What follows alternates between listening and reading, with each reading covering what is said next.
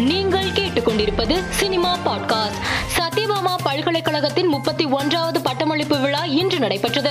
இதில் இசையமைப்பாளர் யுவன் சங்கர் ராஜாவுக்கு கௌரவ டாக்டர் பட்டம் வழங்கப்பட்டது. டாக்டர் பட்டம் பெற்ற யுவன் சங்கர் ராஜாவுக்கு ரசிகர்கள் மற்றும் திரைப்பிரபலங்கள் பலரும் தங்களது வாழ்த்துக்களை தெரிவித்து வருகின்றனர். கௌதம் மேனன் இயக்கத்தில் சிம்பு நடித்துள்ள படம் வெந்து தணிந்தது காடு. இத்திரைப்படத்தின் ட்ரெய்லர் வெளியாகி சமூக வலைதளத்தில் வைரலாகி வருகிறது. இயக்குனர் ஜெய இயக்கத்தில் ஜெய்ஜித் கான் கதாநாயகனாக நடிக்கும் பனாரஸ் திரைப்படம் வருகிற நவம்பர் நான்காம் தேதி வெளியாகும் என அதிகாரப்பூர்வமாக படக்குழு அறிவித்துள்ளது.